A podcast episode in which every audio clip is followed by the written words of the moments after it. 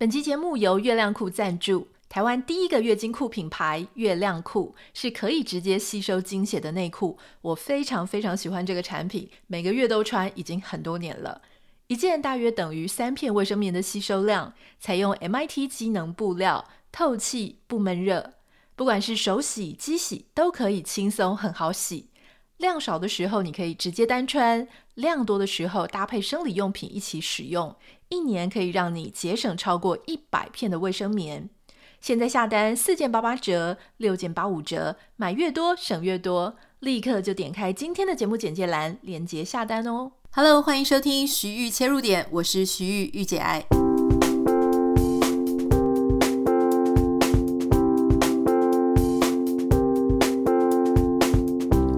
欢迎收听今天的节目，今天很开心，想要跟大家分享的是最近生活上提炼出来的一些想法，所以应该也算是。稍微比较轻松的一集。上个礼拜天，如果你有看我的 Instagram 现实动态的话，你应该会看到我去参加我的一个在美国的好朋友的毕业典礼。这个学校离我们家不是太远，大概三十分钟，是很有名的 UCI UC Irvine。那我这位朋友他在去年的时候申请 UC Irvine 的硕士，念的是 User Experience，就是呃。这个就是使用者界面设计嘛，哈。如果说你常常在使用，不管是 App，不管是网站啊，例如说你在看 Netflix 的时候，你会觉得，哎，它的界面好不好用啊？它有没有符合大家的操作习惯啊？比方说，有时候有一些界面很难用，你就是会找不到你要去的。比方说，你要看影片，不知道要去哪里搜寻，然后你点过去之后，哎，怎么又被导回来，反正有些网站、有些界面很难用。那当然，在加州这个是一个科技的很重要的地方，很多人在美国哈，甚至在加州，就他们会去念 user experience。我相信在台湾，这个应该也是慢慢变成一个显学，就是你如何让使用者能够更加友善、更加容易找到他要做的事情，因为。如果我觉得这网站很难用，或者我觉得这界面很难用，我就不会很想要去使用它嘛。好，大家如果是使用这个银行的 App，这个是一个非常明显的例子，因为有些银行的 App 真的很难用。诶，你你比方说像我有时候要做这种定期的转账，那我要去查询，有一些网页它就是可以做的很简单，有些就是能做得到让你这一次好不容易找到它的。连接在哪里？下一次居然又忘记了，所以现在当然我要讲的就是说，很多很多人开始去念这个相关的科系。那这个科系蛮有趣的，就是它其实除了是在做网页设计，所以你应该要有一定的美感之外，他也需要去念一些心理学，他必须要学会操作研究方法啊，如何是透过 focus group 焦点团体法，让他们了解到说，诶，很多使用者他可能在哪一个按键，哪一个路径的时候，他就出问题了。甚至他也要去买一些，呃，可能他们透过后台去追踪使用者的路径，为什么这些使用者都走不到结账的部分，或是为什么他一点到结账，他却没有办法完成所有的流程？哈，这个我想对所有在做，不管是零售啊，或者你现在在做线上课程，你只要是要卖东西，透过网页界面平台，你都会觉得这点非常非常重要。那上个礼拜，这个就是前几天了，我们去参加他的毕业典礼，这蛮有趣的。因为我以为毕业典礼都是全校，就是这一届所有的科系一起来办。可是他们这个毕业典礼比较特别，就是他们就是他们这一整个 program 啊，这一整个 user experience 的 master program 硕士课程哈，一般五十几个这样子，非常小而美的一个毕业典礼。所以他们就会在一个场地里面啊，我们可以作为家人、作为朋友啊，每个人有四个名额的样子，你可以携带你的家人朋友一起去吃早早餐。所以我们就先到了会场，那会场就有那种 buffet，我们就在那边吃早餐、聊天，还要一个小时之后，然后再进到一个比较大的会议室，哈，比较像视听教室那样。然后所有的家长啊、家人就坐在那边。如果超过了人数，它旁边还有开放一个是看 video 的，可以看即时转播影片的另外一个空间。好，那我们就坐在那里。那他们的毕业生致辞是透过全班同学票选出来的。我知道有一些学校是当年。就是他们整个学期成绩第一名，还是说他们整个哦，就是毕业生成绩最好的那个当毕业生致辞。不过我朋友这一个毕业典礼，他们是透过全班票选，结果有两位同学，两位男同学，他们同票都是最高票，所以他们说他们就史无前例的让两位毕业生同时致辞。那这两个同时致辞的其中一位哦，他是一位印度裔的。那他的致辞其实让我们非常的感动，也印象很深刻。其中有一部分呢，他提到说，他在来到这个硕士 program 之前，他其实一直跟他爸爸有一点距离感，特别是他爸爸是做 IT 的，好，大家可能多多少少有耳闻，美国特别是加州这边有非常多印度人在。科技界，那在科技界，有的是当软体工程师，有的做硬体，有的做 IT。那这一位毕业生，他的爸爸是做 IT 的，IT 可能就是管一些内网啊，或是当然 IT 的范畴也非常的广。那总之他也没有细讲，但他就说他爸做 IT，好，在某一个公司里做 IT。那他就提到说，他爸对工作非常充满热情，充满干劲，他就觉得。很奇怪，因为他想说，哎，你就不过就是做个 IT，然后他认为他爸爸做个 IT 是有什么这么有荣誉感，这么好像以公司为荣，以自己的工作职业为荣，然后非常有热情。他觉得说 IT 啊，不就是大家网络有问题的时候，账号登录不进去的时候，然后负责做 support 嘛？到底有什么要这么这么热情？好，他很诚实。其实我觉得这种心情，也许。有时候我们心里会这样子想，就公司那一群做 IT 的，感觉好像不是公司最主要业务，那甚至可能跟公司卖的东西、制作的产品一点关系都没有，因为他们可能就是管一些网络安全、治安之类的。所以这个就是他的当时的心情。他说：“不过念了这个学程之后呢，他发现他的想法有很大的转变，因为他念的这个是 user experience 嘛，他广义来讲，他也是在处理电脑上面的事情。”可是他发现，就这个研究人机界面的这个过程当中，就是人跟机器的互动，更加让他有兴趣。就是说，哎，为什么不同的人、不同的个体，他在遇到一样的事情的时候，他会有不同的反应？他能不能够透过他的设计，能不能透透过他的观察，透过他的想法，去让人们有更好的生活？让人们在体验一件事情的时候，他所他的带来的心情，跟他结束之后他的心情，是不是能够更好？是不是能够让他的生活更加的方便？那透过这整个一整年的练习下来，就训练下来，他对他爸爸在做的事情有截然不同的看法，他更加能够理解为什么他爸爸在。完成一个案子或完成一个解决一些人的问题的时候，是这么开心、这么热情、这么的有成就感。他在讲这个这个段落的时候呢，其实我们都深受感动，因为很多时候你会没有在那个行业或没有在那个业界，你不是了解那个其中奥妙的时候，我们看别人在做的事，我们常常都会觉得那也没什么，不是就是那样吗？他不是就是在写一个东西吗？他不是就是在做一个机器吗？然后呢，我们就常常会觉得，其实别人在做的事情没什么，直到你发现这个其中，哎，有真的可以点燃你热情的，或者说，哎，你在做的事情真的可以实质带给别人福利，带给别人更方便、更好的生活的时候，你可能才会觉得，哇，这真的很不一样。其实这也就是我的心情啊，就是说我一个人对着麦克风。对着剪辑软体，然后我在主持节目或者我在分享一些故事的时候，我虽然自己讲的是蛮开心的，因为我就是很喜欢自言自语，然后把我脑中所想要讲的事情语言化下来。因为其实我自己以前在洗澡的时候啊，或是我在一个人处在空间的时候，我有时候就会这样子，就用讲话的方式把我脑中的东西梳理出来。所以这其实跟我现在在主持 podcast 没有什么太不一样的地方了哈。所以当时大家一直在问我说，到底怎么样可以每天都有话讲，然后每天都把想要看到的东西把它语言化出来？我觉得这个真的是一个练习，长时间练习的过程。那我自己虽然讲的是很开心，可是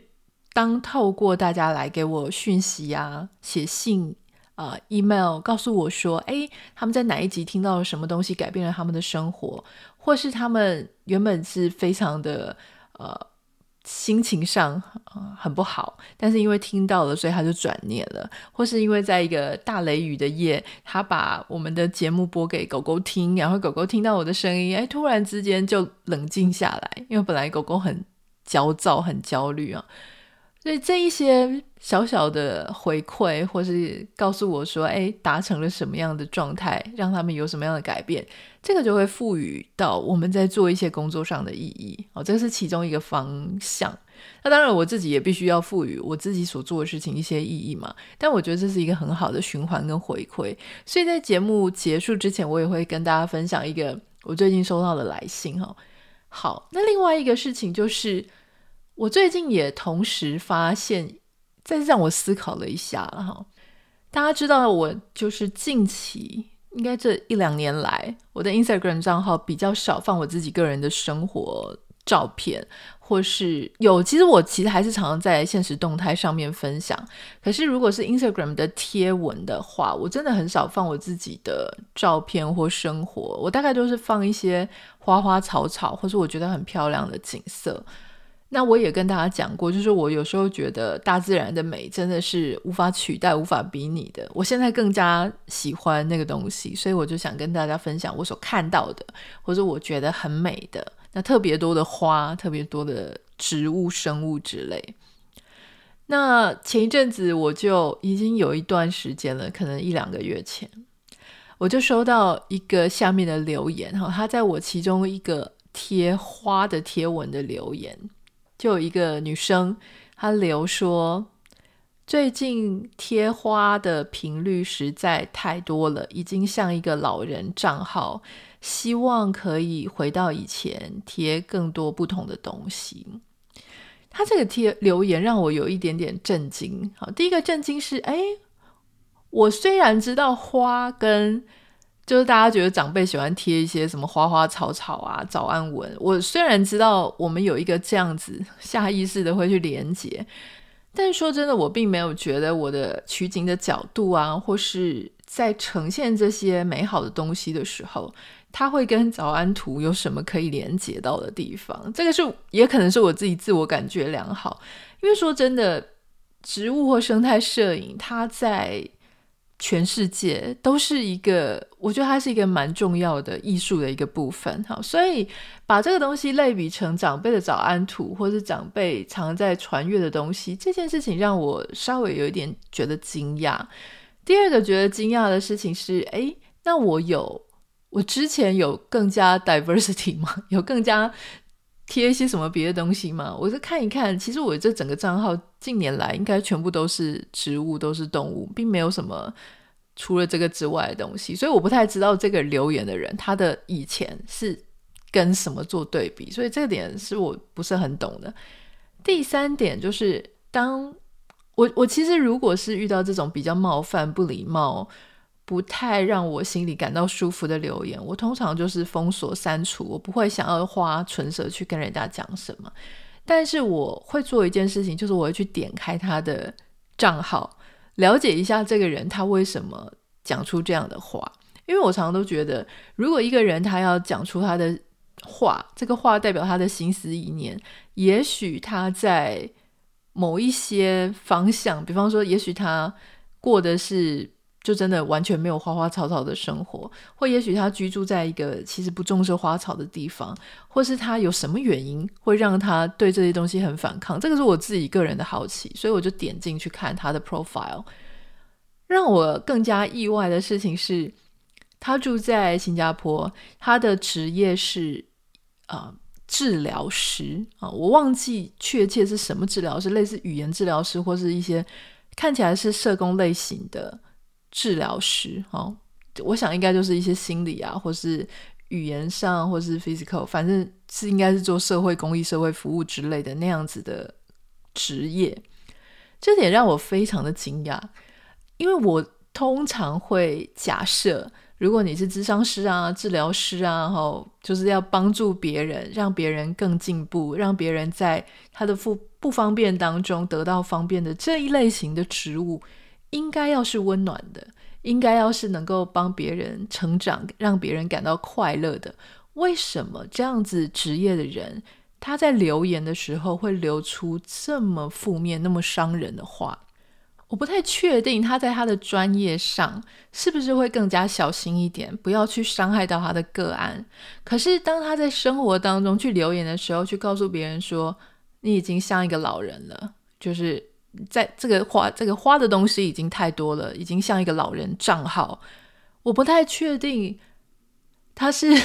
透过一种发泄，还是他真心认为他这样讲话是适当的？那我也很担心，如果他完全不自知，他讲的话非常伤人的时候，会不会同步也让他在他的专业的时候也做了很伤人的事情？好，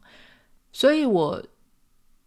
去不是直接封锁加删除，取而代之，我做的做法是我直接回他的留言，告诉他。治疗师讲话好伤人。我为什么要特别把“治疗师”三个字拿出来，就是贴在回复他，就是回复他的时候去使用？是因为我希望能够提醒他，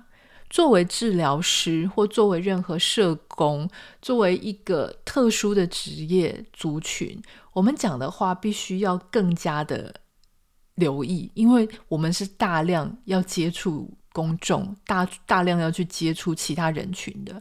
所以当我们如果没有意识到我们的话语可以造就人，也可以毁灭人的话，这件事情会非常的非常的严重。当然，我觉得所有的人都应该要小心他的语言上面的威力跟力道，因为即使我们不是要面对公众的人，我们一样要面对我们的亲人、好朋友。我们讲出来的话仍然对其他人是有各种影响力，好的或是坏的。但当我们今天做一个这么专业、这么非常需要专业、小心谨慎的这种工作的时候，我们更加不能不去留意我们的言语到底在讲什么。所以这个也是我自己也看不过去。就是说，如果说有一些公众人物啊，或者你会出现在媒体上，结果你讲的话像一个老百姓。或是比老百姓更糟糕的话，就是动不动给人家贴标签，非常的毒辣，非常的没有水准，非常的伤害别人。我觉得那是万万万万更不能被原谅的，因为大家的职业性质、跟你的话语权、跟你会遇到的人数量，还有那种高度，别人期待你怎么样是完全不同的。所以今天也不是只是这个治疗师他。会有这种问题，有时候你会发现有一些职业，他需要面对很多人，或是他被预期应该要是很会好好讲话的职业，例如说老师，例如说牧师，啊，例如说任何 公众人物之类的，但他们其实没有意识到这件事，也没有特别小心这件事，他所带来的伤害常常都是别人的很多很多倍。好，那换句话说，我们其实也要。反向的去留意，不是这个人，他是老师，他是牧师，他是心理治疗师，他是精神科医师，他是咨商师，他是任何你觉得应该要对你好好说话的人，他都有这个能力去好好说话。所以，当你今天如果被这些人伤害的时候，他们的话语带着杀伤的威力的时候，请大家也要意识到，他们也是一般人，所以他们也会有他们自己。不足的地方，他们伤人而不自知的地方，哦，所以不要对这些人有太过高度的期待，觉得他们的话你就要照单全收。我觉得不是这样哈。所以我做的一件事情就是我在那边留言，我就告诉他说，治疗师讲话好伤人。我要想要提醒他的事情是，你今天有一个特殊的身份，你讲话应该要更加小心。我就故意不删，通常我这种东西我不想看，我就会删掉。我就故意不删，放在那边，差不多二十四小时还是四十八小时，他就自己把他的留言删掉了。我没有要针对这个人有什么问题的意思，因为我可以理解有一些人他就是觉得，哎呀，喜欢生态、喜欢花的人就很像一个老人，因为年轻人会有更多、更加多彩多姿的事情。我可以理解有一些人是这样想的，但我希望，如果是做相关工作的人，你在讲这些话的时候，你要更加小心。另外就是为什么有些时候我们会去贴标签，就说啊，老人家就是喜欢怎么样怎么样怎么样。例如说，呃，喜欢花草的就是老人哈，喜欢呃小朋友的就是妈妈，就是你会有一些非常 stereotype，就是怎么讲，刻板印象，觉得这些人就是怎么样。可是我很想要跟大家分享一件事情，就是喜不喜欢一个主题是每个人自己当下的兴趣跟大家当下的生活。我住在亚洲的时候，我确实也没有对这些花花草草、树木或是山水自然有这么样大的一种共鸣，或是那么样大的情感。